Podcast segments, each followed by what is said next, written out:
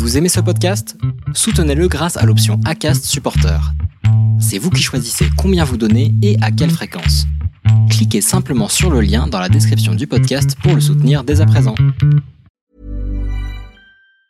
Worried you'll need to babysit your robot vacuum? Think again. Meet Eufy X10 Pro Omni Robot Vacuum with AI powered navigation to recognize and avoid over 100 objects. It's the winner of five Best of CES awards. And Digital Trends says it boasts almost all the same features as robot vacuums that cost twice as much. Want to know more? Go to eufy.com. That's EUFY.com and discover X10 Pro Omni, the best in class all in one robot vacuum for only $799.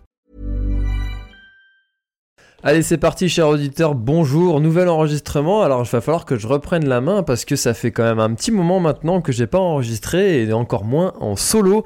Et oui, on est déjà le 21 septembre et c'est depuis avant l'été que j'ai pas enregistré un podcast tout seul et on va voir si j'ai perdu la main.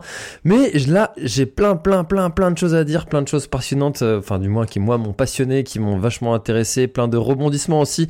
On va parler du grand raid du Finistère et de ses coulisses. Tu sauras tout sur l'avant, le jour J, l'après, la suite. Euh, je t'ai préparé un petit programme là, j'ai pris plein, plein de notes histoire de rien oublier et puis. Euh, ça va être chargé, ça va être dense, ça va être intense, ça va être euh, particulier. Et puis tous ceux qui ont pu être euh, présents sur ce GRF, eh bien, euh, vous allez sûrement savoir des choses dans ce podcast que je n'ai jamais dit ailleurs pour le moment, des choses qui sont peut-être passées complètement inaperçues à vos yeux, à vos yeux de coureurs, de participants, voire même de bénévoles. je vais être totalement transparent sur tout ce qui s'est passé. Il y a même un petit truc, j'ai hésité à le dire, mais je l'ai écrit, donc je le dirai et je te le garde ça pour pour la fin de l'épisode. Alors, euh, déjà, on va commencer par euh, parler de l'avant et quelque chose que je ne referai absolument plus jamais. Et eh bien, c'est de placer mes vacances fin août parce que euh, les derniers instants, les derniers moments d'un événement comme ça sont très intenses. Et puis, j'ai placé mes vacances. Enfin, c'est ma femme qui a changé de travail l'année dernière et qui n'a pas vraiment eu trop le choix sur sur ses vacances cette année et qui du coup a placé ses vacances fin août. et en fait, bah, j'ai pas vraiment profité euh, de mes vacances, j'ai pas vraiment déconnecté complètement comme on aime le faire et comme on doit le faire en vacances. Et ça, c'est quelque chose que je ne reproduirai absolument jamais pour pouvoir euh, être à 100% dans ce que je fais, que ce soit mes vacances, que ce soit l'organisation, et de pas être en train de faire des trucs euh, pour l'organisation, en même temps avoir le cerveau qui pense, qui pense à tiens, faut faire ci, faut faire ça, parce que quand on est organisateur, on doit avoir un œil partout, penser un petit peu à tout, et c'est quelque chose qui est très épuisant euh, et on doit avoir le cerveau 100% euh, à ce qu'on fait euh, et pour éviter d'avoir des, oublis, des imperfections et, causer soit des problèmes de sécurité, soit du tort aux, bénévoles aussi, soit des choses qui sont plus compliquées à gérer pour les bénévoles qu'elles ne l'auraient qu'elles ne l'auraient été si on avait bien préparé son événement. Il faut savoir que je suis à la tête de tout, toute l'organisation sur tous les sujets. Alors j'ai un groupe euh, que j'appelle euh, la direction euh, très pompeusement qui, qui m'aide sur, sur certains sujets mais principalement le jour J. Alors il y a Delphine qui, qui, qui m'aide quand même pas mal aussi avant. Il y a Thomas qui est aussi mon, mon, petit, mon petit oreiller sur lequel je peux pleurer de temps en temps et puis qui, qui prend des décisions aussi et des, des choix stratégiques qu'on peut avoir sur une, sur une organisation comme ça. Mais la majorité des choses euh, je les, des décisions, je les prends seul. Donc euh, c'est un petit peu épuisant quand même et ça, ça demande un certain sang-froid, euh, une gestion du stress et bah, des, prises de responsabilité aussi et d'assumer aussi certains, certains choix qui sont faits. Donc c'est quelque chose qui est épuisant, fatigant et donc choisir ses vacances début août par exemple pour se laisser de, de, entre le 15 août et le 15 septembre un mois pour la dernière, la dernière ligne droite, ça me semble être tout à fait euh, respectable et, le minimum à faire pour, euh, pour une belle organisation.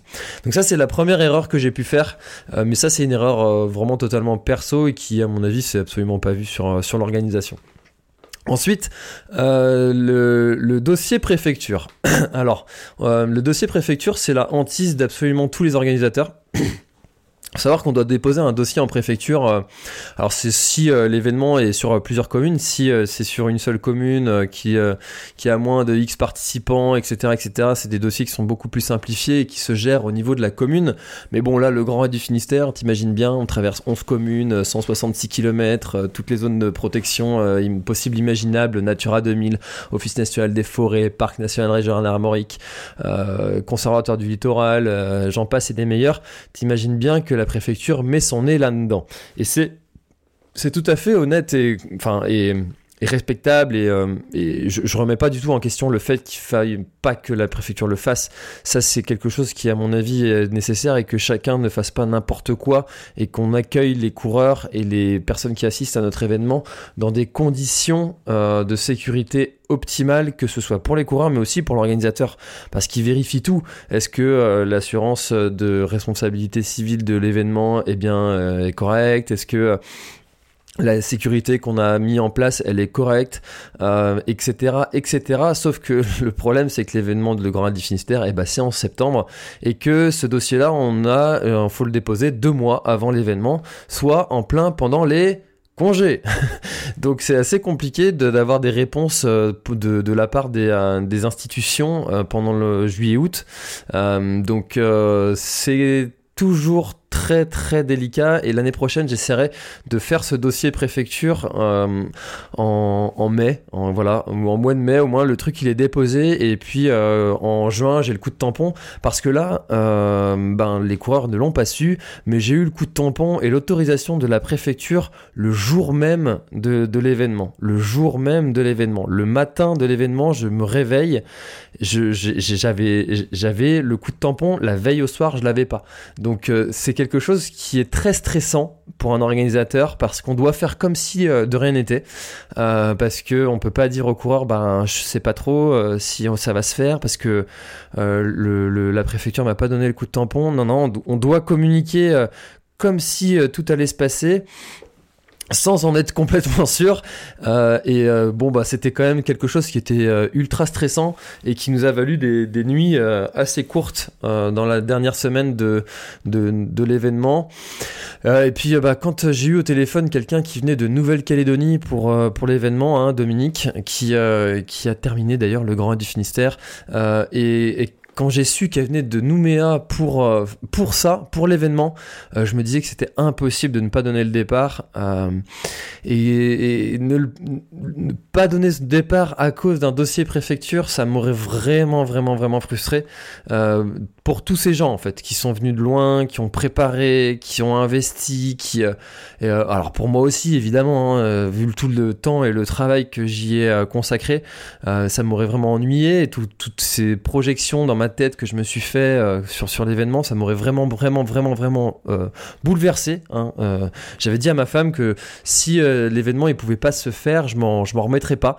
Et je crois que j'aurais vraiment accusé le coup très très très très très fort. Donc heureusement tout, tout est tout est bien qui finit bien. L'événement s'est déroulé, on a eu le coup de tampon donc le jour même de l'événement. Voilà. Donc ça c'est quelque chose que j'avais gardé un petit peu secret pour euh, pour les coureurs, mais voilà si tu es coureur et ben voilà tu c'est que ça s'est joué à rien. Euh, ensuite, euh, le, dossier de gestion des, bénévoles. Les bénévoles, c'est euh, mes perles. C'est des gens qui sont fabuleux, qui sont exceptionnels. Sans eux, le Grand Raid du Finistère n'existerait pas. Je, je, je trouve que j'en ai vraiment pas pris assez soin cette année encore euh, parce que j'ai vu plein de choses à améliorer pour, euh, pour leur confort, pour leur identification aussi. Euh, mais ça, ça demande aussi des moyens. Et cette année, j'avais fait très très très peu de recherche de, partenaires. Donc les, ressources financières pour, pour, pour prendre soin des bénévoles et des coureurs, elles étaient ultra limitées. Donc on a fait avec ce qu'on a avait. Il faut savoir que le, dossard, il est, il est pas cher. Il est à 120 euros pour, pour le solo. Sachant que les, euh, relais, relais à 2 étaient à 160 et relais à, à 4, 180. Euh, donc pour ça, les coureurs, ils ont un petit mug avec euh, logoté Grand Radio Finistère et un t-shirt. Et puis bah, la sécurité qui va avec, avec l'assistance aussi de podologue, kiné, tout ça, ces gens-là, faut les équiper. Le matériel médical coûte cher. Il y a aussi bah, des, rapatriements. Hein, C'est des navettes qui, viennent, qui viennent chercher les coureurs. Aussi l'envoi le, de, sacs ravitaillement euh, euh, et, de, de location de matériel euh, pour toute cette logistique. Tout ça, c'est des choses qui coûtent de l'argent. voilà, donc certains pourraient trouver ça cher à 120 euros alors qu'il n'y a pas de ravitaillement. Il faut savoir que le ravitaillement, ça coûte pas tant que ça parce que souvent il y a des partenariats avec les, avec les supermarchés. c'est pas ça qui coûte très cher. Donc Toujours est-il que l'événement il est pas cher quand on compare avec d'autres ultras qui sont plutôt aux alentours de 1 euro le kilomètre. D'ailleurs, je pense que l'année prochaine le prix augmentera encore parce que bah, plus on augmente euh, de taille et plus euh, bah, les, structures doivent s'adapter, plus ça demande de moyens, plus on doit louer du matériel, etc., etc. Bon, il y, a des choses qui s'amortissent que tu tu le fasses pour un coureur ou pour 100, c'est la même chose. Euh, par exemple, une salle, si tu la loues pour une personne ou pour 100, si elle est dimensionnée pour 100, finalement, ça te coûte le même prix de la location. Donc euh, on va voir sur ce sujet du prix de, de, l'inscription. Ça c'est quelque chose qui euh, n'est pas encore statué, décidé.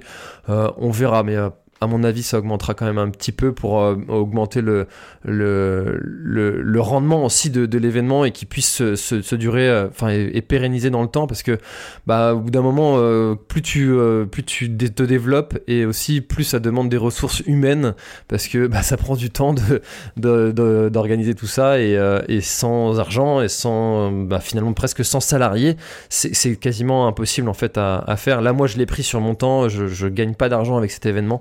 Euh, c'est une association à but non lucratif hein, qui, euh, qui organise l'événement derrière. Donc c'est comme ça que c'est fait pour le moment à voir si ça continue dans le temps. Cette année, on avait aussi euh, modifié l'emplacement du départ pour le mettre en, centre-ville de, de Telgruc, euh, sur la place de l'église, pour essayer de dynamiser le centre et pas avoir des coureurs qui sont excentrés par rapport au centre, dynamiser, essayer de faire venir les, locaux euh, pour encourager les coureurs. Ça a plutôt bien fonctionné sur, euh, sur le départ, il y avait du monde. J'ai vu des têtes connues de, de Telgruc qui n'étaient pas du tout en lien avec un assistant ou, ou des bénévoles ou quoi. J'ai vu des gens qui, qui venaient juste pour voir comme ça partir les, les coureurs et ça, ça m'a fait vraiment, vraiment plaisir. À voir là aussi si le lieu de départ ne changera pas l'année prochaine. Peut-être que pour 100 ça suffit. Pour, euh, pour 500 euh, euh, c'est peut-être un peu léger et à voir. À voir c'est aussi ce sujet. Peut-être qu'on modifiera encore le, lieu de départ. Il y a quelque chose qui me tenait vraiment à cœur, euh, on est toujours dans l'avant hein, de, ce, Grand Raid du Finistère, c'était la communication avec euh, les, grands, les coureurs du Grand Raid du Finistère. Euh, pour moi, un, un, coureur qui vient sur ton événement, c'est comme quelqu'un qui achète un produit ou un service sur... Enfin, c'est acheter un service finalement, et c'est comme quelqu'un qui achète un, un, produit dans, sur, un, sur un site en, en ligne. et, et et pour moi, quand tu achètes un produit, je sais pas, par exemple, euh, euh je sais pas, euh, un vêtement, tu dois avoir une réponse à une question que tu te poses euh, presque instantanément. Euh, c'est quelque chose auquel je tiens. Et pour moi, je trouve pas ça normal qu'un organisateur n'apporte pas de réponse à un coureur qui pose une question. Et, et encore moins euh, dans, les 24, voire 48, voire même la semaine euh, qui, qui, suit. Surtout quand on s'inscrit à un événement euh, aussi engageant et aussi stressant qu'est un ultra trail qui demande autant de préparation. Bon, on s'inscrit à la course du village. Euh, euh je dis pas qu'il faut euh, qu'il faut avoir euh, réponse à toutes les questions et qu'il faut apporter des précisions à tous les coureurs tout le temps. C'est quand même compliqué et c'est chronophage. Mais sur un, un, ultra trail, je trouve ça vraiment important d'apporter une réponse à tous les coureurs. Pour ça, j'avais créé un groupe WhatsApp entre les coureurs qui pouvaient échanger entre eux. Au bout d'un moment, c'était même les coureurs qui répondaient à ma place. Au début, c'est moi qui répondais à vraiment toutes les questions et au fur et à mesure, bah, c'est quand il y avait des coureurs qui arrivaient en fait au fur et à mesure, parce que tous les coureurs n'étaient pas là dès le départ, et qui reposaient des questions qui avaient déjà été posées, et eh bien c'était les coureurs qui répondaient eux-mêmes. Ça a créé des connexions aussi pour, le, pour le jour J. Donc ce groupe WhatsApp, il est, il est vraiment super chouette, et puis ça a fait aussi des petits délires avant, avant l'événement, et puis ça a mis un petit peu d'ambiance, ça a commencé à faire, à faire chauffer, chacun se donnait des recommandations aussi sur les chaussures, sur la préparation de son sac. ça, ça, ça, a dynamisé un petit peu aussi euh, cet événement, euh, surtout sur l'avant, ça a créé déjà une petite ambiance. Ensuite, euh, quelque chose auquel je tiens, c'est que chaque coureur puisse partir avec vraiment toutes les informations. Tout le monde ne lit pas le règlement. Euh, moi, le premier, hein, quand je m'inscris à une course, je, je, jette pas la pierre du tout à ceux qui ne le lisent pas, parce que euh, bah, c'est vrai que c'est souvent indigeste. Alors, moi, j'aime bien ce qui est beau, ce qui est visuel, ce qui, enfin, j'aime bien essayer de faire en sorte que les choses soient claires. Et le, le, règlement, je l'ai un petit peu embelli. Vous pouvez aller le voir, hein, il est toujours public sur sur euh, l'inscription Next Run. Euh, donc euh, le, règlement, c'est quelque chose que je trouve doit être esthétique. donc le, le problème, c'est que tout le monde ne le dit pas. Et pour rappeler les points principaux de l'événement et de la course, ce que j'ai fait, c'est que j'ai découpé en fait les principaux points en, plusieurs mails et les coureurs recevaient un mail avec un résumé. Donc ça faisait euh, euh une dizaine de lignes euh, pour, euh, pour toutes les, tous les, les, par exemple, le retrait des dossards. Comment ça va se passer? Étape 1, il y a la liste à l'entrée. Ensuite, on, on, va te demander ton numéro de dossard. Tu dois l'avoir. Ton dossier doit être complet. Ensuite, tu vas devoir aller faire ci, ça, ça, ça, ça, ça. Ça, c'était écrit. Et en plus, j'avais tourné une vidéo expliquant la même chose pour, pour les coureurs. Avec des fois des petits détails en, plus. Mais tout ça, c'était des moyens de communication pour essayer de donner un maximum d'informations aux coureurs, essayer de fluidifier aussi le, parcours, euh, que les coureurs sachent où est-ce qu'il faut se garer, euh, où est-ce que où est-ce que c'est le retrait des dossards, où est le départ, à quelle heure, euh, voilà. Donc il y a eu des petits cafouillages, des choses à améliorer, des modifications de dernière minute, des, modifications de règlement aussi. Euh, la barrière horaire, la première était un peu stricte. Euh, je m'en suis rendu compte un peu tard et, j'ai voulu apporter une latitude et une flexibilité aux, coureurs en autorisant une demi-heure de plus.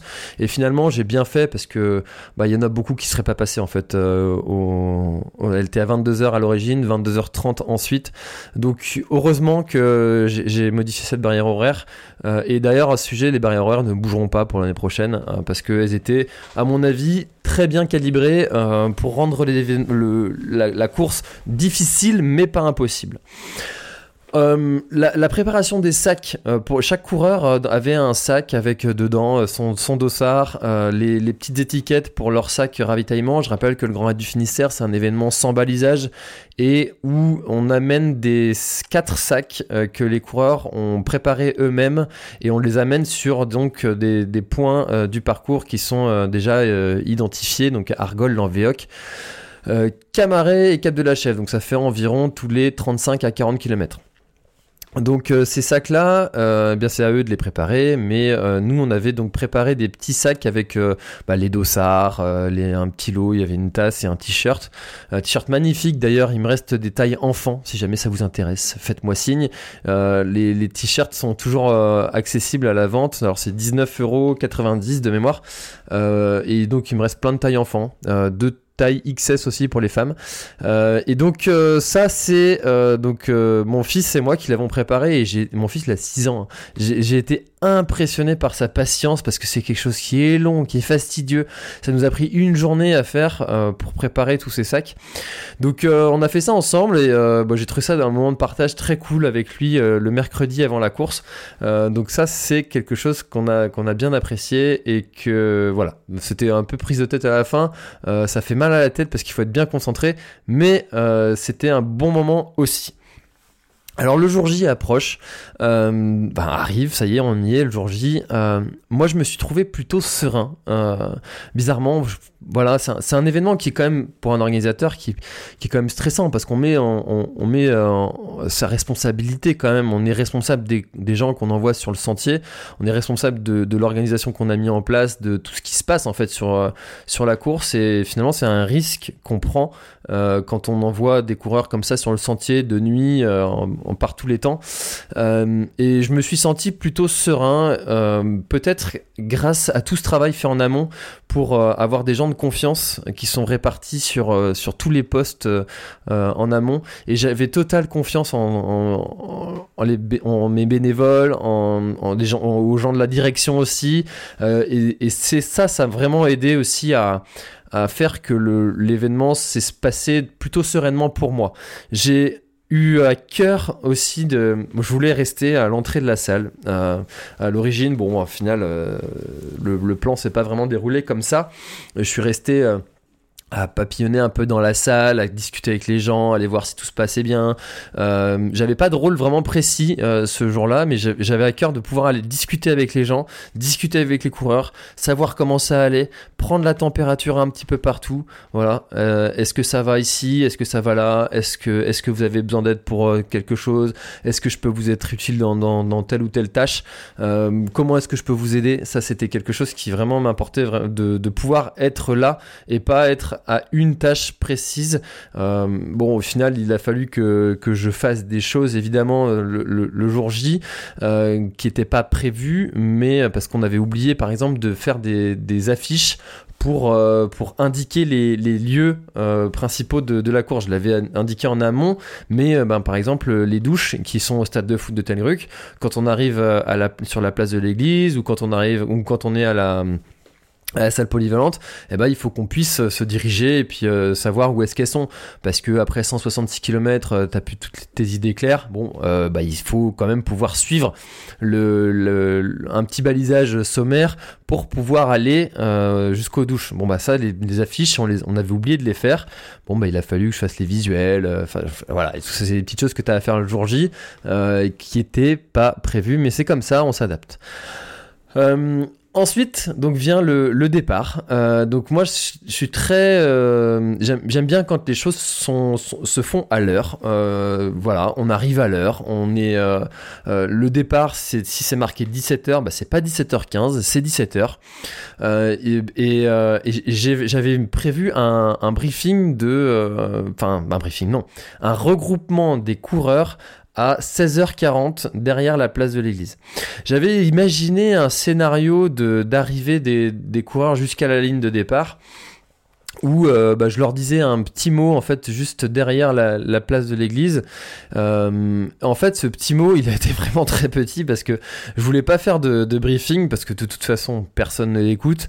Euh, le mot du maire, personne ne l'écoute non plus. Il y a toujours euh, Jean-Claude qui discute avec euh, avec euh, avec Bernard pour savoir comment s'est passée la rentrée de ses gosses, pendant que le maire il nous raconte que la commune est vraiment très fière d'accueillir les coureurs et bravo et comment vous faites pour faire autant de bornes. tout ça, c'est des choses que moi je voulais pas voir. pour moi, les coureurs sont déjà dans leur bulle où ils ont envie de, de, de mais pas envie, pas, d'envie d'écouter euh, une énième fois des consignes, euh, des consignes mises à part, des petites choses qui auraient été oubliées euh, avant le, avant le retrait des dossards. Une fois qu'on est là, pour moi, c'est bon, on est dans la course, on est dans sa bulle, on se concentre et, et c'est parti. J'avais imaginé un scénario où le, les coureurs avançaient un peu comme un cortège avec un, un sonneur, donc un joueur de cornemuse, qui jouait jusqu'à la ligne de départ. De là, en fait, on devait faire, un, hommage à un coureur qui est malheureusement décédé, Lucas, qui, euh, devait participer, et puis euh, juste après donner le départ. Au final, euh, ce petit 16, à 16h40, les coureurs étaient là. 16h42, j'avais fini mon briefing. 16h45, les coureurs étaient sur la ligne de départ. Donc euh, il restait un quart d'heure euh, avant le, départ et ça, ça a été un petit peu long, j'ai trouvé. Euh, des coureurs, personne me l'a dit. Il y a un coureur qui a dit que c'était un peu long, mais mais personne sur la ligne de départ s'est impatienté. Du moins, j'ai pas vu sur les visages que c'était si, si, long que ça. Mais moi, je l'ai trouvé. je l'ai trouvé ça. J'ai trouvé que c'était pas assez fluide. Alors, il y a quand même eu cet hommage qui a été fait à notre à cher Lucas qui est décédé. On a aussi pu euh, faire la, cérémonie, euh, enfin la remise classique du petit drapeau breton euh, à celui qui vient du plus loin. Bon, voilà, c'était Dominique hein, qui venait de Nouvelle-Calédonie. Elle a battu tout le monde à plaque couture pour pour, pour, pour cette année. Ça, c'était sans débat. Hein. et, donc, et donc, à 17h est donné le départ sur l'air de, de, du joueur de cornemuse qui, qui, a, qui a sonné le, départ. Donc, le départ était vraiment très chouette. en plus, ils ont eu un super temps. Et ensuite, bah, on est parti sur le, le suivi de course. Et là, l'enjeu, pour moi, c'était d'aller sur chaque point d'eau pour justement voir en fait tout ce que j'avais imaginé. Est-ce que euh, finalement ça s'articule comme je l'avais imaginé?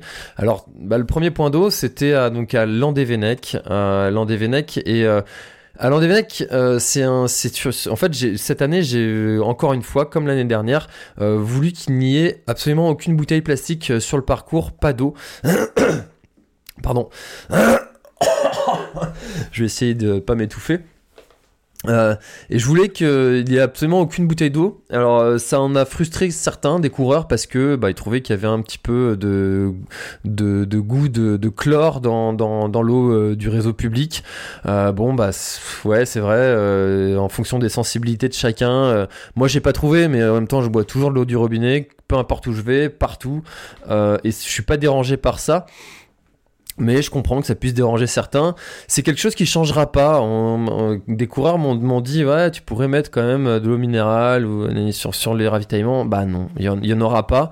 Euh, J'ai pas envie de, de, mettre des bouteilles plastiques. Alors ça crée une certaine injustice avec euh, ceux qui ont des assistants, ceux qui en ont pas.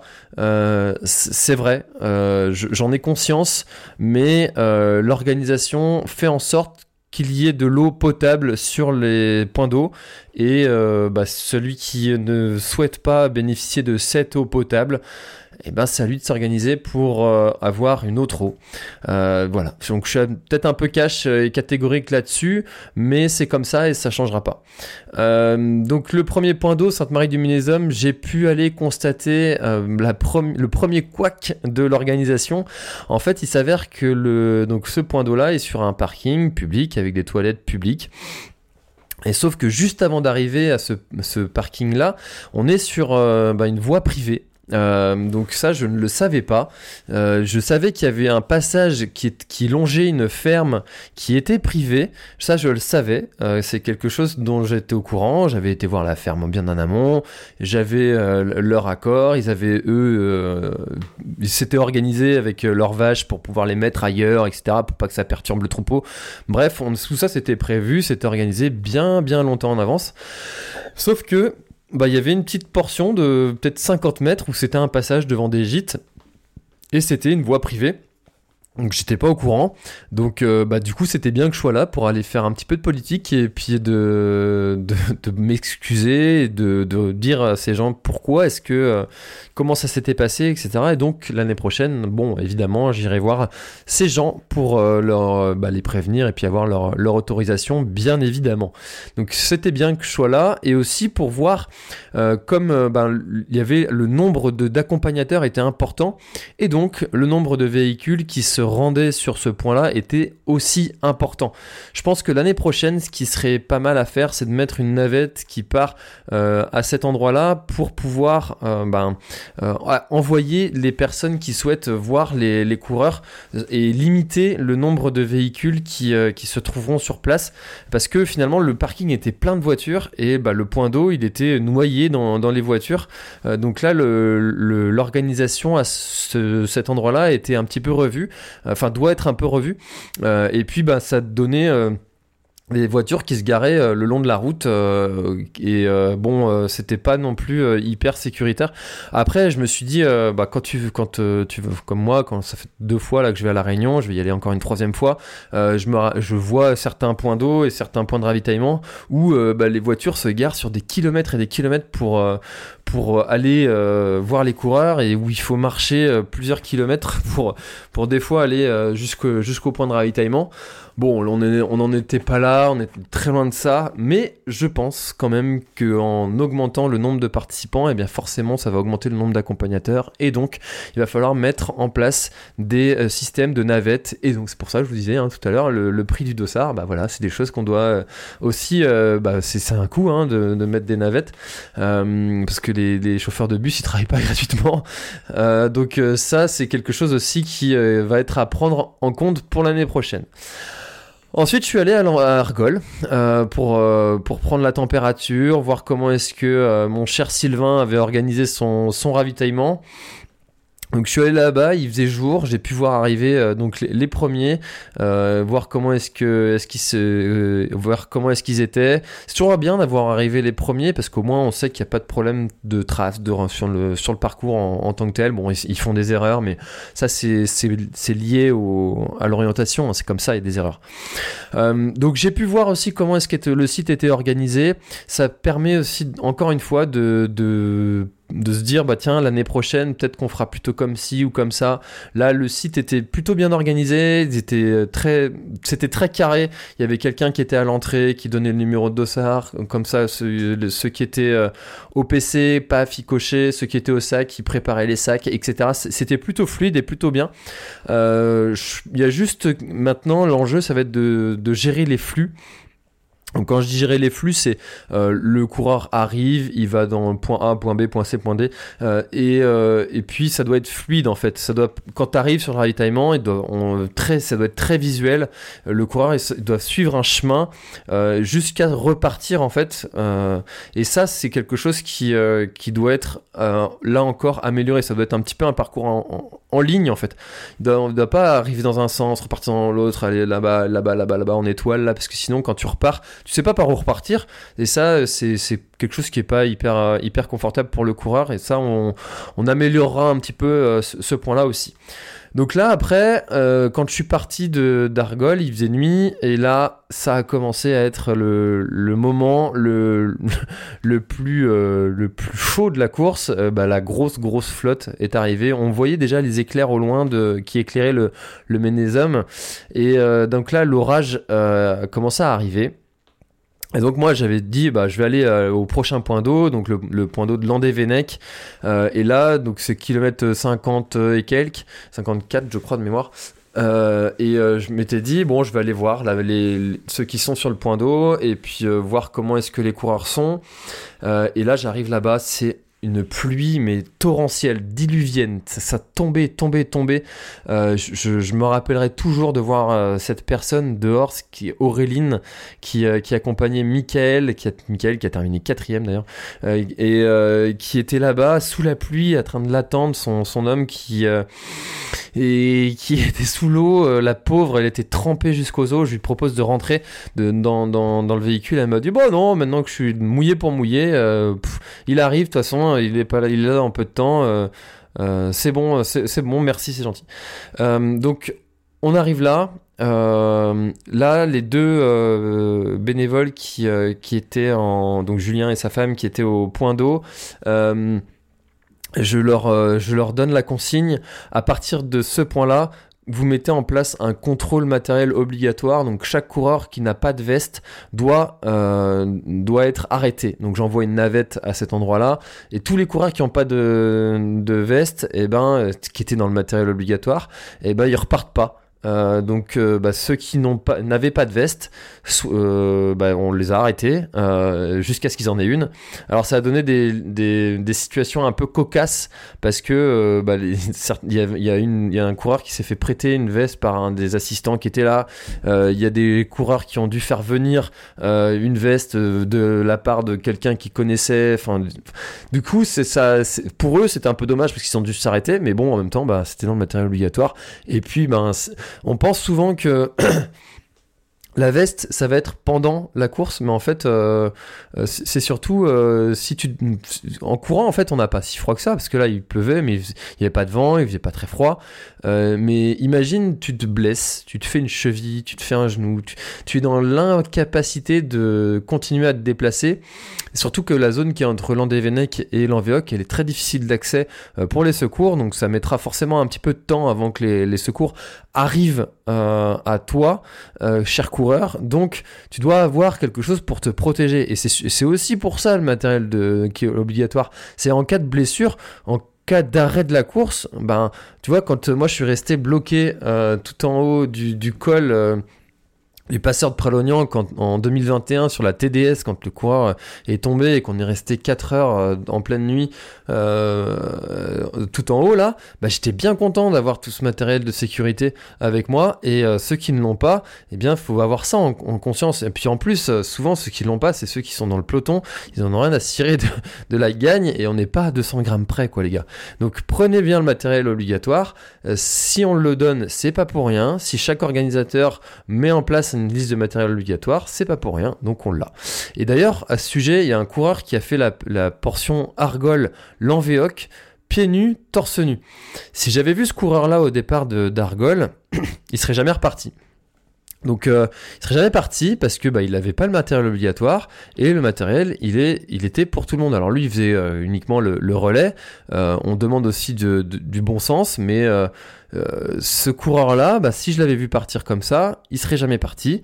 Euh, et ça, c'est quelque chose auquel je devais devoir euh, faire de la, prévention auprès des, bénévoles sur place pour mieux donner les consignes en fait de, que, du matériel que doivent avoir les coureurs. Et ça, c'est ma responsabilité. Ensuite, euh, ce petit passage rappel de consigne euh, étant dit. donc euh, moi je reste pas longtemps à Landévennec parce que bah, de toute façon je peux pas sortir, il fait nuit, il flotte à torrent. donc une fois que j'ai vu comment ça se passait, je suis parti à Languedoc pour euh, le prochain point d'eau, euh, prochain point, un prochain, prochain ravito. Euh, et donc là, euh, donc on arrive, j'arrive là-bas. Ils avaient décoré leur leur site d'une main de maître. Encore une fois, on avait changé de lieu parce que l'autre lieu est en en rénovation énergétique et cette année. Donc on était sous les halles de, de et c'était un lieu qui s'y prête très bien. il est plus grand et les les bénévoles avaient installé des décorations. Ils avaient même installé un écran géant avec le suivi de course. Donc euh, ça c'était très chouette, une belle ambiance sur, euh, sur ce ravitaillement là, musique, euh, barbecue, tout ce que tu veux. on a eu une petite visite de la gendarmerie aussi qui se demandait qui, qui, qui, qui, qui c'est tous ces coureurs, qu'est-ce qu'ils font exactement. Ils étaient impressionnés, admiratifs. Ils ont ils sont restés là un petit une bonne demi-heure. Et puis c'est un moment de partage très cool avec euh, les gendarmes de l'Envéoc. Euh, et puis euh, et puis ben arrivent les premiers. Alors donc le premier qui était Vivien Laporte arrive, il reste là 1 minute 30 et il repart. Enfin impressionnante fraîcheur, il était franchement, euh, il adorait euh, cette, euh, cette température. Il était en débardeur, short court. La, pluie comme ça, ça le dérange absolument pas. Et il me semblait vraiment du très très frais. donc ensuite arrive Aurélien, le cuisinier, lui qui avait pas d'assistance. je lui ai rempli ses flasques. Voilà, l'organisateur remplit aussi les flasques de, des coureurs.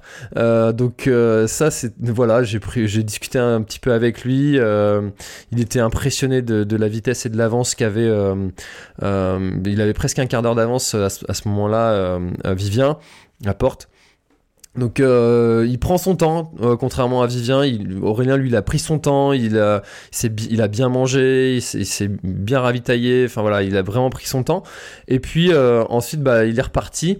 et moi aussi. ensuite donc je suis allé à, à Landévennec là pour encore une fois prendre la température, voir comment est-ce que le point d'eau est, est organisé.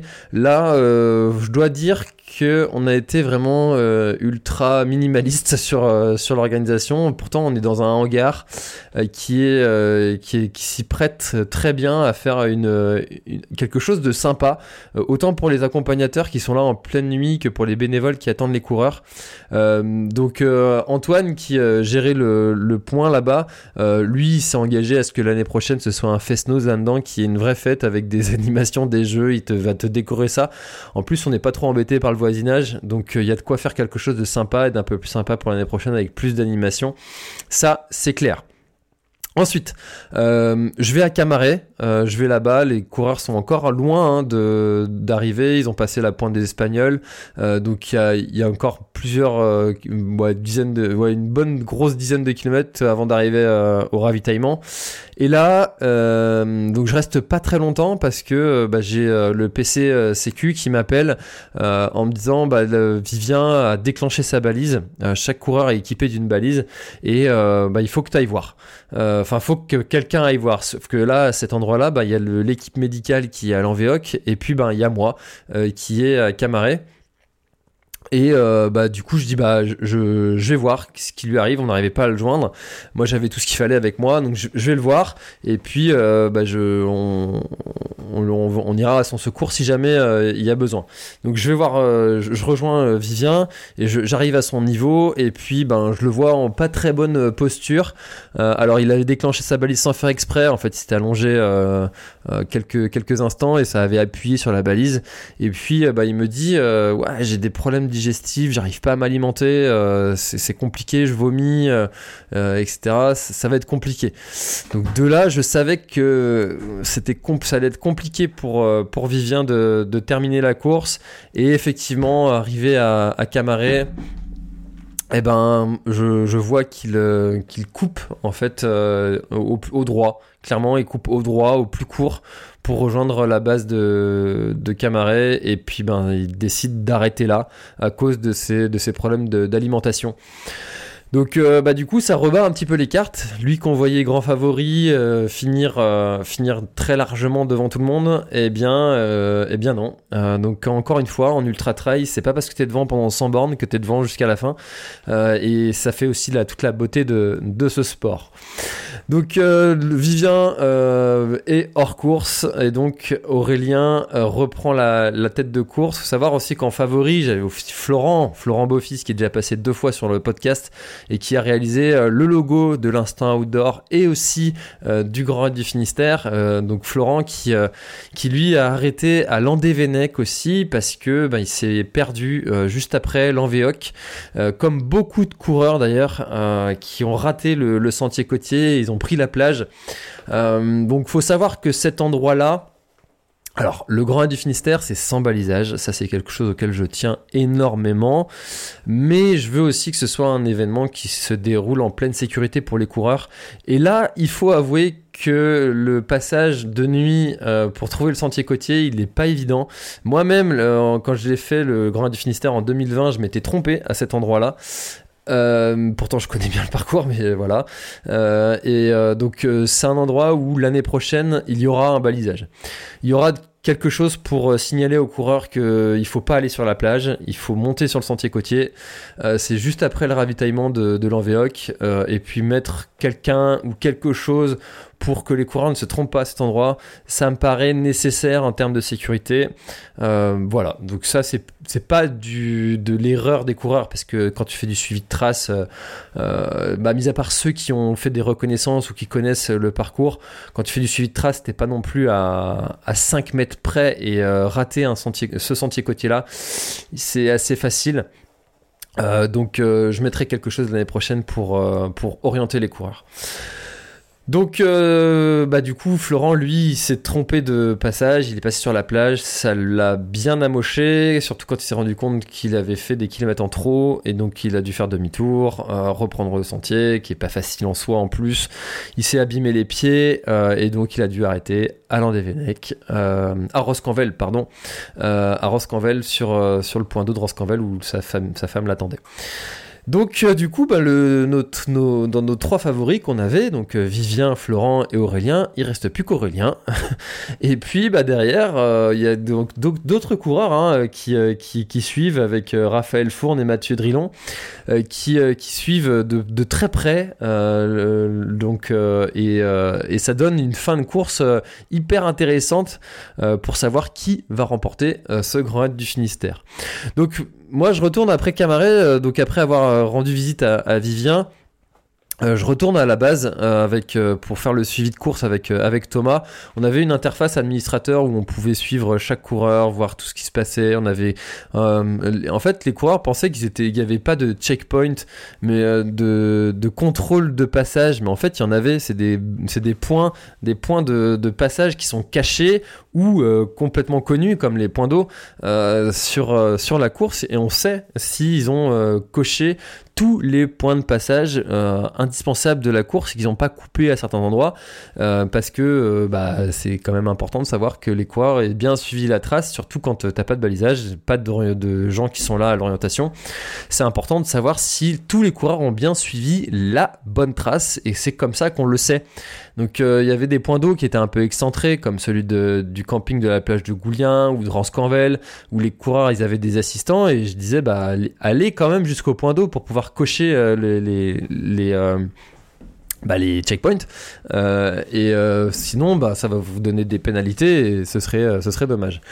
Bon du coup tout le monde n'avait pas bien compris ça mais c'est c'est quelque chose qui se fait virtuellement en fait. C'est des points qui sont mis de façon GPS sur la carte où ça, ça valide quand on passe dans un certain périmètre autour de ce point là c'était ça les checkpoints à valider euh, donc, euh, donc je retourne avec Thomas à la base vie, euh, à, la, à, la, base principale au PC course. et donc lui, il a, il a passé une nuit, toute une nuit à à, comment, à, assister les coureurs. Il a eu plus de 255 appels euh, pendant, euh, pendant cette journée où il a dû euh, aider les coureurs, les assister à distance, les aiguiller, déclencher des secours, les conseiller aussi.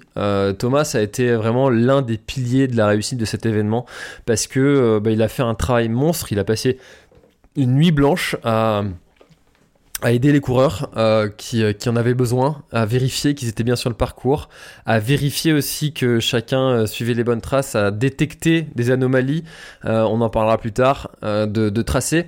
Et donc il a fait un gros gros gros gros boulot et je suis resté avec lui bien une bonne grosseur pour, bah, pour vivre ça avec lui et puis pour, pour l'épauler aussi et prendre des décisions en cas de besoin. Et puis ensuite je suis parti dormir parce que l'édition précédente on avait terminé vraiment tard. On avait terminé à 3h le, le, enfin dans la nuit de samedi à dimanche, on avait terminé à 3h et faire deux nuits comme ça, une nuit blanche plus une nuit jusqu'à 3h, je me sentais pas donc je suis parti dormir 2 heures. Et euh, je me suis réveillé pour être présent à l'arrivée des, des, premiers euh, du relais. Donc les premiers du relais arrivent. Euh, donc là c'est bah, grosse fête, émotion parce que bah, c'est quand même tes premiers coureurs de ta boucle à, en venir à en venir à bout de ce parcours. Donc c'est la team Leclerc Châtelain. Ils ont mis 15h06 à faire à faire la, boucle. donc ça fait du 12 km/h quasiment de moyenne tout du long. donc c'est quand même très costaud, très très costaud. Moi j'avais vu la team running Conseil Brest et eux euh, euh, qui, pouvaient se, tirer la bourre. Et euh, ça s'est joué dans le dernier relais. Hein. Le dernier relais, c'est 54 km. Ils sont partis quasiment en même temps de, de Camaret. Donc ça donnait une fin de course avec un bon suspense pour savoir qui allait terminer en premier. Et finalement, ben, à l'arrivée, il y a il y a presque 40 minutes d'écart. Les, les, deuxièmes, donc Team Running Conseil Brest, ils terminent à 15h44 euh, sur euh, sur sur l'arrivée euh, donc grosse grosse perf aussi hein, attention hein. ça c'est pas du petit coureur qui, qui fait ça. Il faut trouver trois copains là quatre copains qui qui envoient du lourd pour quand même faire un chrono comme ça.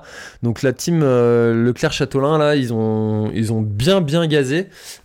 Et et puis de bah dedans il y avait il y avait du, du très bon coureur hein, qui dont dont Stanislas l'anglais qui avait terminé quatrième en en, solo l'année dernière.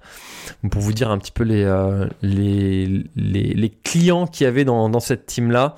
Euh, Alexandre aussi, Odo, qui devait euh, participer en solo, qui a quelques problèmes de genoux et qui, qui malheureusement n'a pas pu faire en solo. Mais bon, bah voilà, il a gagné en relais. Donc donc bravo euh, à nos quatuors euh, et puis la victime aussi qui est arrivée troisième 16h41 avec euh, des trois frères Vic qui est donc Vic Tim ils s'appellent tous Vic enfin c'est leur nom de famille Vic donc le nom le d'équipe était très chouette Vic Tim j'ai bien aimé. Voilà donc ça c'est l'arrivée des premiers du relais et puis ensuite ben on se prépare pour l'arrivée de euh, du premier solo hein, qui, euh, qui arrive à, qui devait arriver euh, dans les horaires estimés entre, entre 11h et midi. bon bah il arrive à midi moins le quart quasiment, à 19, il a mis 19h50. Alors la grosse émotion hein, pour Petite interruption sur le podcast, petite erreur de ma part, c'est pas 19h50 mais 18h50 qu'il a mis notre cher Aurélien. Allez, je vous laisse, c'est reparti pour Aurélien le cuisinier qui termine premier. Moi j'étais vraiment mais euh, enchanté de voir que c'était Aurélien qui terminait en premier parce que déjà Aurélien c'est un auditeur du podcast donc salut Aurélien. Et puis euh, et puis en plus enfin j'avais vu euh, qu'il avait reconnu absolument tout le parcours le mois avant la course. Je j'arrêtais pas de dire à ma femme. Je dis mais Ryan il a encore fait 50 bornes encore fait 60 bornes aujourd'hui mais monstrueux. Et, et j'étais vraiment ultra impressionné. Je vous en avais déjà parlé d'Aurélien quand j'avais fait le débriefing du dernier homme debout Orvo c'est lui qui avait gagné. Donc je, je savais qu'il était dans, les favoris et, euh, c'est aussi pour ça que je l'avais mis là parce que bah, il avait toute ma confiance pour arriver au bout et potentiellement être vainqueur. Euh, et euh, bien, le fait d'avoir mis favori, ça lui avait mis un petit coup de pression. Et ben, il a réussi à tenir sa place de, de favori et d'ultra favori parce que voilà, maintenant il est vainqueur de ce Grand Raid du Finistère. Et euh, bah, chers euh, potentiels annonceurs, partenaires, euh, etc., n'hésitez pas à, contacter Aurélien si vous voulez lui filer un petit coup de main parce qu'il s'entraîne énormément, il n'a pas de partenaire et bah, il en mérite grandement parce que sa communication elle est vraiment ultra bonne. Donc allez le suivre sur Instagram Aurélien le cuisinier. Voilà, vraiment si, moi je peux aider Aurélien avec ma petite communauté, bah, ce serait grand plaisir si jamais vous êtes potentiellement intéressé d'aider Julien, euh, Aurélien à, avoir quelques sponsors et partenaires pour l'aider à, construire sa carrière euh, de, coureur de très très bon niveau. Euh, donc après, donc bah, quand le premier arrive, après la suite ça s'enchaîne hein. parce que finalement Raphaël il arrive pas si longtemps que ça derrière, hein. il arrive que 19 minutes derrière, euh, et puis euh, donc il met 20h09, et puis euh, Mathieu Drillon qui met 20h59, donc finalement il n'y a pas si grand écart que ça entre, entre les coureurs, puis bah derrière ça, ça s'enchaîne, ça se suit tout au long de, de la journée, les, arrivées. J'avais prévu des animations, parce que ça aussi c'est quelque chose auquel je tiens énormément, de, de, choyer les, les, les, personnes qui accompagnent les coureurs, et puis bah il n'y a rien de de, plus désagréable que de s'occuper de, de ces enfants qui ont rien à faire euh, en attendant euh, papa ou maman qui court. Et euh, bah, je voulais qu'il y ait des structures gonflables et un salon sur, sur le site d'arrivée. Sauf que ben, la pluie s'est annoncée dans l'après-midi. Du coup, ben, j'ai annulé les, les, les, structures gonflables. Au final, on aurait pu, parce qu'il n'y a pas eu tant que cette pluie, il y a eu quelques gouttes, mais c'était largement gérable et on aurait pu conserver les, les structures gonflables pour les enfants. Et bon, bah voilà, c'est comme ça. Euh, on, les a annulés, c'est un petit peu dommage. Le salon aussi qui était là avec des producteurs et artisans locaux, euh, on avait été les, voir. Euh, en amont en disant voilà, est-ce que ça vous intéresserait de venir exposer? On s'engage pas sur le nombre de personnes qui viendraient, mais euh, est-ce que ça vous intéresse de venir exposer? Au final, euh, ça a pas super bien marché, faut être honnête. les, j'ai pas vu grand monde à chaque fois que je regardais autour des, des stands.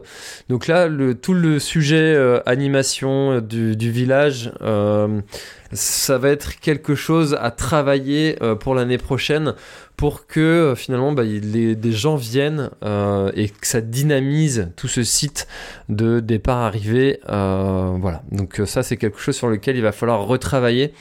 Ça c'est quelque chose auquel je, tiens quand même énormément de, dynamiser ce, site pour qu'il y ait du monde à accueillir les coureurs. Et puis, ben, ça fait vivre aussi euh, le village. Et puis, l'objectif de, de Grand du Finistère, c'est de mettre en avant la Bretagne comme terre sportive et culturelle. Le, pour le côté sportif, c'est les coureurs qui s'en chargent. Pour le côté culturel, ben, c'est tout ce qu'on met en place, nous, autour. Musique, salon, etc.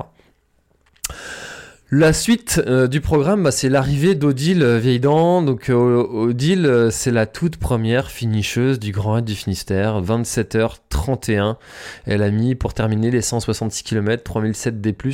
voilà, c'est aussi une grande émotion pour moi parce que l'année dernière, on avait deux participantes qui ne sont pas arrivées au bout. cette année, on avait cinq femmes au départ. Il y en a trois, une qui a arrêté à Argol, qui s'est qui a arrêté à cause de l'orage, et, les autres ont, arrêté à, à Camaret. donc c'est, je suis très content que que Odile soit soit finisheuse que parce qu'en plus elle était euh, incertaine hein, jusqu'à un mois, un mois et demi avant euh, l'événement à cause d'un problème de cheville. Euh, et puis deux semaines avant, elle me dit bah si c'est bon, ça va le faire, j'ai le feu vert de mon kiné, je vais pouvoir participer.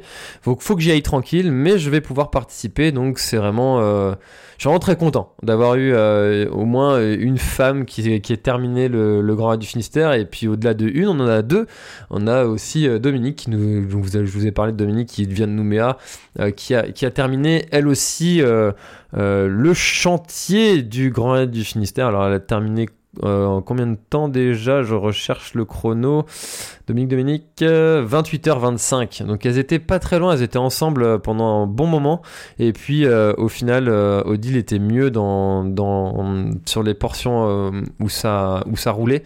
donc donc c'est non dans les portions montantes, je crois. Enfin bref, il y en avait une des deux qui était mieux dans, les portions montantes et l'autre qui était mieux sur les portions roulantes. Et finalement, Odile a pris les devants sur la fin du parcours et bah, elle a fini par mettre presque une heure quand même. Voilà, donc euh, ensuite, euh, l'autre cas que, que j'ai dû gérer en tant qu'organisateur, et j'aurais vraiment, vraiment ne jamais avoir à gérer un cas comme ça, et ça, si j'ai eu à le gérer, c'est grâce à, l'œil de Moscou. Euh, c'est euh, mon ami euh, Thomas, mon frérot Thomas, qui a vu un cas de triche sur le Grand Raid. Donc je suis vraiment très déçu d'avoir eu à gérer ça parce que pour moi on est très loin de l'esprit trail d'une part, l'esprit Grand Raid du Finistère encore plus, c'est un esprit ultra familial. Moi je suis très proche des coureurs, je mets aucune distance entre eux et moi, je fais pas le mec qui est tout en haut de sa tour d'ivoire. chaque coureur me tutoie, on se check, on, se fait la bise même s'ils veulent, on se prend dans les bras même s'ils sont puants. J'aime beaucoup euh, être, avoir cette proximité là euh, avec les coureurs. J'ai une responsabilité, comme je vous l'ai dit, euh, et je suis très fier de, toutes les personnes qui prennent le départ. Et, et pour moi, avoir un cas de triche, c'est un vrai couteau dans, un coup de couteau dans le dos, c'est une trahison. je, je, je, suis quelqu'un qui essaye d'être le plus loyal possible, et avoir un cas comme ça à gérer, ça m'a pas plu, vraiment pas plu. Euh, c'est des coureurs qui, enfin c'est un coureur qui s'est inscrit sur le solo et puis euh, bah, ils étaient à deux en fait à se passer la balise. Alors pour éviter ça, au départ j'avais euh, euh, anticipé. Je m'étais dit, bon, ça peut arriver et il faut qu'on vérifie que le coureur euh, qui a le dossard, c'est bien le coureur à qui on a donné le dossard. Euh, pour ça, bah, parce que les bénévoles, ils connaissent pas la tête de tous les coureurs. Si tu te passes le dossard et la balise, eh ben, tu peux faire finalement la course à plusieurs. Hein. Donc, du coup, j'ai, on a mis un, petit bracelet à chaque coureur, bracelet jaune, et, et, et, du coup, ben, les coureur était si tu as le dossard et ça et le et la balise ces trois choses là c'est bon c'est que t'es le bon coureur quoi.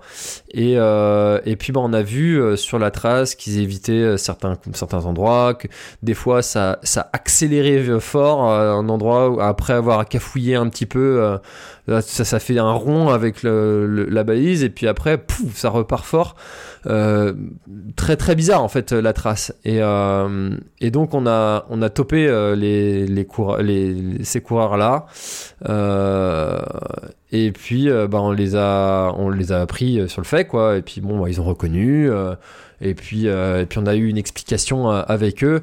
Mais honnêtement j'aurais vraiment aimé ne pas avoir ça à gérer. J'avais l'impression d'être un, un, CPE qui met, qui met une craquée à un élève de sixième. Euh, enfin voilà, faut être un gamin pour faire un truc comme ça. Euh, et, vraiment, je, je, suis très déçu de, enfin c'était des gamins en plus, euh, et euh, de, de, faire des choses, quelque chose comme ça. Ils avaient qu'à s'inscrire euh, sur le relais, en, enfin en duo, et puis, euh, puis on n'en parlait plus. Surtout qu'ils jouaient absolument pas la gagne. Même à deux, ils étaient, ils étaient loin derrière le podium. Donc j'ai pas compris. J'ai pas compris l'intérêt de faire ça. Quelle est la fierté qu'on peut ressentir après euh, passer sous une arche euh, avec, euh, avec en sachant qu'on a fait la course à deux, être accueilli en héros qui a terminé cette boucle tout seul. Faut, faut être un héros quand même pour terminer. Hein. Faut, être, solide. Hein. En ayant traversé toutes ces conditions météo dures, enfin cette course elle est dure. T'es accueilli en héros et en fait, tu sais intérieurement que tu l'as fait à deux et que t'as triché. Mais en fait, c'est quoi le sentiment que t'as euh, derrière profondément? Enfin, ça ressemble à rien, quoi. Donc euh, j'ai eu j'ai eu une grosse déception d'avoir euh, ça à gérer. mais bon, bah voilà, ça ça nous prouve qu'on avait raison de se prémunir de ça. Euh, donc voilà, je, je, balaye le, sujet quand même assez vite dans de ma tête pour passer à autre chose et penser à tout le bonheur et la joie qu'il y a autour de cet événement plutôt que de penser, de, ruminer autour de ça. Ensuite, la soirée arrive euh, et là, donc, on avait prévu un concert sur la place, un concert de chant de marin. Euh, et là, je, bon, je vois bien en fait hein, que les coureurs, quand ils arrivent, ils sont fatigués, ils ont passé une nuit blanche, ils habitent ils sont logés euh, pas tous juste à côté, donc euh, il y en a beaucoup qui euh, qui part et qui finalement ne restent pas. Et en fait, l'objectif de faire venir ce groupe, c'était pas tant pour les coureurs en fait, c'était pour bah, les accompagnateurs. et puis parce que les coureurs, bon, ils sont rincés. Moi, le premier, quand je termine quelque chose comme ça, j'ai qu'une envie, c'est d'aller me coucher. J'écoute pas le concert sur place en fait. Et c'était aussi pour dynamiser le site d'arrivée, pour que même les derniers, ils aient des gens qui sont encore là. Euh, euh, et, en fait, bah, les personnes de la commune n'ont pas vraiment répondu présent à, cette, euh, à, cette, à cette soirée. Donc là encore, il va falloir qu'on travaille pour améliorer bah, la communication, que les gens sachent qu'il y a cette, ce concert-là, que euh, venir, que si, que ça, que voilà. Donc après la période, elle s'y prête pas non plus énormément. Les gens, les, les touristes sont partis. Hein. Euh, mi-septembre, euh, il y a encore, enfin il y a encore un peu de monde, mais c'est pas non plus la cohue comme ça peut être en, juillet-août. Donc quelque chose à, est à repenser à ce niveau-là pour qu'il y ait encore plus de monde. Il y avait quand même un peu de gens, hein, mais c'était pas, c'était pas la grosse stuff quoi. Euh, alors jusqu'au bout, on a eu des choses à gérer parce que bah, le dernier euh, finisher, Romain Kerwas, euh, était donc en bas, donc à, un quart d'heure de, même pas, ouais, si un peu plus d'un quart d'heure, il lui restait 20 minutes pour arriver en haut. Si tu le fais en marchant, 20 minutes, c'est pas dit que tu y arrives en fait. C'était vraiment cuit de chez cuit, c'est un faux plat montant qui est très long, qui est très chiant. C'est pas dit que tu y arrives, mais si tu le fais en courant, ça passe. Alors euh, moi j'ai dit mais il n'y a pas moyen, il, va courir. Euh, je veux qu'il court, je veux qu'il arrive au bout. Je veux pas avoir à gérer un truc euh, où à minuit et 3 secondes je te dis bah voilà t'as terminé mais t'es pas fini cher parce que t'es pas dans les temps quoi. Parce qu'il faut terminer avant minuit. donc Romain, je vais à sa rencontre en, vélo électrique. vous voyez quand je vous dis que je suis proche des coureurs. à minuit je me dis allez je vais aller, je vais aller le pousser, je vais aller l'encourager. Finalement j'arrive. Euh, le, à sa rencontre. Et euh, bah, il s'avère que Romain est accompagné donc de son pacer et de son papa, je pense que c'est son papa qui, euh, qui l'accompagnait sur, euh, sur cette dernière montée, cette dernière ligne droite. Et donc le papa, enfin le père, la personne, j'espère que son père, qui était avec, avec Romain, n'arrivait plus à le suivre parce que Romain était en lui, il avait aussi la hargne, il avait envie d'arriver au bout et il, serrait les dents pour arriver en et il courait. Euh, et donc le, papa avait du mal à suivre, donc je lui passe euh, le vélo électrique. Et euh, bah, malheureusement, il euh, termine, il se met dans un, il avait pas de frontal, euh, et puis bah il se met dans le fossé avec euh, avec le vélo. alors sans grande gravité, une petite plaie quand même qui qui est pas qui est pas grave, mais bah, il, il, est là plein de boue, hein, il a plu et et puis il s'étale. on a eu un petit, j'ai eu un peu peur pour lui, je l'ai aidé à sortir du du, du fossé et puis en sautant dans les ronces, dans les orties pardon, j'ai sauté dans les orties pour aller le chercher.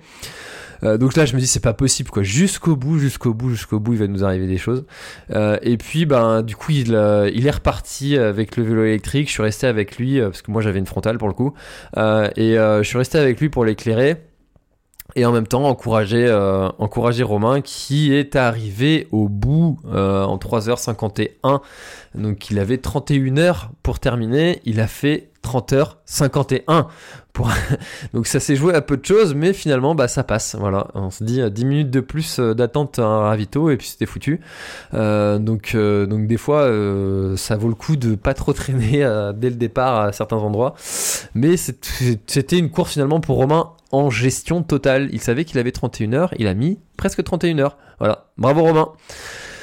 Voilà, donc euh, ensuite, euh, bah, l'après, euh, ça s'est fini avec avec mes amis du Jura, Thomas et Jean-Paul, son papa, qui sont venus aussi pour nous filer un gros coup de main. Thomas qui lui courait, avec qui on a fait la, conférence avec son film jeudi soir. Thomas, il a fait, on a passé son film, et puis après, il y avait eu un moment d'échange. J'aurais j'aurais pu en parler dès le début, ça, dans, dans l'avant. Euh, ce moment d'échange qui était très cool avec Thomas. D'ailleurs, si vous êtes organisateur ou que vous travaillez dans le milieu de la santé et que vous voulez que Thomas fasse, euh, vous passe son film et euh, fasse une petite conférence sur sur le sujet de, de l'obésité et de et surtout de, de la persévérance et que chacun se peut se donner les moyens s'il a envie d'atteindre un objectif, eh bien, euh, je vous invite à contacter Thomas. Et puis, si vous n'arrivez pas à le contacter, n'hésitez pas à me contacter. Je vous mets en relation. Bref. Euh, donc, on a eu ce moment d'échange. Thomas, lui, il a arrêté à, à. Il a été euh, victime de grosses, grosses crampes comme jamais. parce que Thomas, c'est un montagnard. Et bah, là, courir comme ça aussi longtemps, il connaissait pas trop. Son corps n'était pas vraiment très préparé à ça. Donc, il reviendra plus fort l'année prochaine. À l'année prochaine, mon Thomas. Euh, donc on finit euh, de ranger un petit peu tout, de, de plier tout ce qu'il y a à plier, et puis on finit en débouchant une bonne bouteille de rouge avec un bout de comté euh, du Jura. pour pour trinquer et puis avant d'aller se coucher donc il a il est 2h30 hein, quand on à cette heure là et puis euh, bah, on était on était bien heureux euh, aussi de l'événement qui s'était passé. On se fait un petit débriefing euh, tous à chaud avec avec tous les points qui qui a amélioré, des petites choses comme ça auxquelles on pense. moi je j'ai j'ai des des personnes, Delphine, à chaque fois que je les croisais, je dis tiens note ça pour l'année prochaine. Hop. Donc on a on a pris plein plein plein plein de notes pour pour améliorer les choses l'année prochaine. et surtout l'année prochaine, ce qu'il va falloir que je fasse, que je mette en place, c'est de prendre de la hauteur et que je sois un peu moins dans l'exécutif, euh, encore plus que ce que j'ai fait cette année. Et donc euh, il va cette année je pensais pouvoir faire la gestion des réseaux sociaux. Euh, au final bon j'ai vraiment eu beaucoup de mal à le faire parce que à chaque fois que je commençais une publication on m'appelait on me disait tiens François euh, il faut, faut, il faut ci, il faut ça, euh, euh, et, puis du coup tu arrêtes la publication, tu la reprends pas, mais en fait après elle a plus rien, elle a plus de sens. Enfin, potentiellement aussi peut-être trouver un speaker aussi, même si moi j'adore ça, j'adore le faire, j'adore accueillir les premiers, j'adore donner le départ, j'adore, j'adore faire ça. Si vous êtes un événement d'ailleurs en Bretagne et que vous cherchez un speaker, n'hésitez pas à me contacter. Euh, j'en ferai pas beaucoup toute l'année, mais euh, pour euh, voilà, si, si, vous avez des besoins sur certains événements, n'hésitez pas à me contacter et puis on voit ce qu'on peut faire ensemble. mais bah, peut-être que sur le Grand Raid du Finistère, au bout d'un moment, peut-être pas l'année prochaine, mais l'année d'après, il faudra que je pense à trouver un, un speaker à voir. Euh, donc euh, on termine avec euh, avec donc notre notre podium aussi. Donc notre podium donc bravo à, Aurélien le cuisinier encore une fois Raphaël Fourne Mathieu Drillon la remise des prix c'est pareil ça s'est super bien passé avec les duos aussi qui, qui ont terminé. Alors les duos l'année prochaine une des règles qui va changer et je pense que ça va intéresser plus de participants parce que là, cette année, il n'y avait pas beaucoup d'équipes. Elles étaient que 10 au départ. Euh, et là, ce que j'ai envie de mettre en place l'année prochaine, c'est de pouvoir, de permettre aux, duos de changer quand ils veulent. Euh, que ce soit euh, une fois, deux fois, dix fois, quinze fois s'ils souhaitent. La seule consigne, c'est de changer un, comment, un, espace de ravitaillement ou de point d'eau. Euh, donc euh, je pense qu'on mettra ça en place l'année prochaine pour le duo. Ensuite, donc là, maintenant, la place à la suite, organisation de l'Infinity Trail Camaret. Donc quand tu as organisé un Ultra Trail, bah, organiser un Infinity Trail, ça reste beaucoup plus simple. Euh, donc là, 99 coureurs attendus pour faire des boucles et des boucles et des boucles. On verra pendant combien de temps. Euh, au moins 40 heures, je pense. Euh, on verra. moi, moi, je me suis mis ça en tête, 40 heures. et, et puis, ben, l'organisation du Grand du Finisseur 2024 a déjà commencé, même pas deux jours après cette, cette édition. Finalement, on commence déjà à organiser pour l'année prochaine, à déjà mettre des choses en place, à déjà commencer à discuter de, de futurs partenariats. Euh, il va falloir que je travaille beaucoup plus sur le sujet des partenariats pour pouvoir améliorer le confort de mes bénévoles, de mes coureurs, de tout ça, euh, d'augmenter encore plus cet esprit de fête, euh, d'avoir plus d'activités, plus de jeux, plus de plus de fêtes, vraiment de développer cette euh, cette fête que j'ai envie de mettre en place sur sur cette course et cet événement qui est un bel événement. Vraiment, c'est un bel événement qu'on a créé. Euh, auquel il faut venir participer, c'est un événement auquel il faut venir prêt, il faut venir aguerri, euh, mais euh, c'est à faire et si je pouvais, je le ferais. Euh, je le referai encore euh, dans ce, dans ce format-là. Euh, c'est pas dit que j'arrive au bout, là, surtout en vu ma condition physique actuelle. Là, hier, j'ai couru 5 km et aujourd'hui, j'ai des, des courbatures. Donc voilà, merci beaucoup pour tout, tous les messages, tous les, les, les coureurs ont noté 9,7 sur 10 l'organisation de l'événement. Donc je suis très content de cette note, je suis très content de tous leurs retours. c'est des retours qui sont extrêmement bienveillant euh, et euh, avec que des conseils qui sont constructifs euh, et il n'y a pas de, de, de, de gens insultants et désagréables. Donc je suis très très content de tout ce qui s'est passé sur cet événement. J'en ressors riche de, de, rencontres, d'idées, d'apprentissage et, et l'organisation d'événements, c'est quelque chose qui est, qui est fait pour moi. On a pris un plaisir monstre avec mon ami Thomas à, euh, à organiser ça. Euh, il a dit euh, si tu cherches des gens qui ont besoin d'un directeur de course, je signe. Moi, j'ai dit si tu cherches des gens qui ont besoin de, de, déposer un dossier préfecture, bah, qui m'appelle et puis je, je proposerai ma, ma prestation parce que on a, on a pris un plaisir monstre à organiser tout ça, à mettre tout ça en place. J'ai pris plus de plaisir que je pensais à, à gérer toute cette partie administrative. je suis pas quelqu'un qui est très paperasse en temps normal et là, pour le coup, euh, bah, il a fallu s'y mettre à faire de la gestion de budget, de gestion humaine, gestion administrative, euh, tout ça, tout ça, tout ça. Et j'ai pris vraiment beaucoup de plaisir à le faire. Donc on va le refaire en 2024 pour l'édition 2 du Grand Raid du Finistère, auquel j'espère tu participeras, que ce soit en bénévole, en coureur, en assistant, en public, en ce que tu veux, mais toujours est-il qu'il faut venir participer au Grand Raid du Finistère parce que c'est un bel événement qui mérite d'être connu et qui, à mon avis, aura sa place dans les grands événements nationaux, voire internationaux, dans les années à venir. Voilà, c'est ma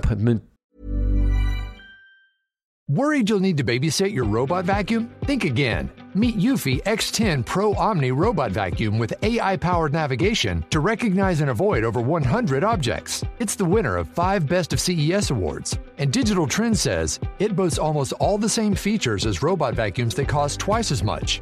Want to know more? Go to eufy.com, that's EUFY.com, and discover X10 Pro Omni, the best in class all in one robot vacuum for only $799. Petite prédiction. Merci beaucoup à tous euh, pour votre écoute jusqu'ici et on se dit à très très bientôt dans un prochain épisode. C'était François. Bye bye. Voilà, l'épisode est terminé, j'espère qu'il t'a plu. Je t'invite à aller checker NAC, comme je t'en ai parlé au tout début de l'épisode, avec le code PlanetTrail, P-L-A-N-E-T-E-T-R-A-I-L. Tu auras moins 15% sur ta commande. Et moi, je te souhaite un très, très, très, très, très bon footing, très bon trajet. Bref, ce que tu es en train de faire, je te le souhaite un très bon. Allez, à bientôt dans un prochain épisode. Bye bye.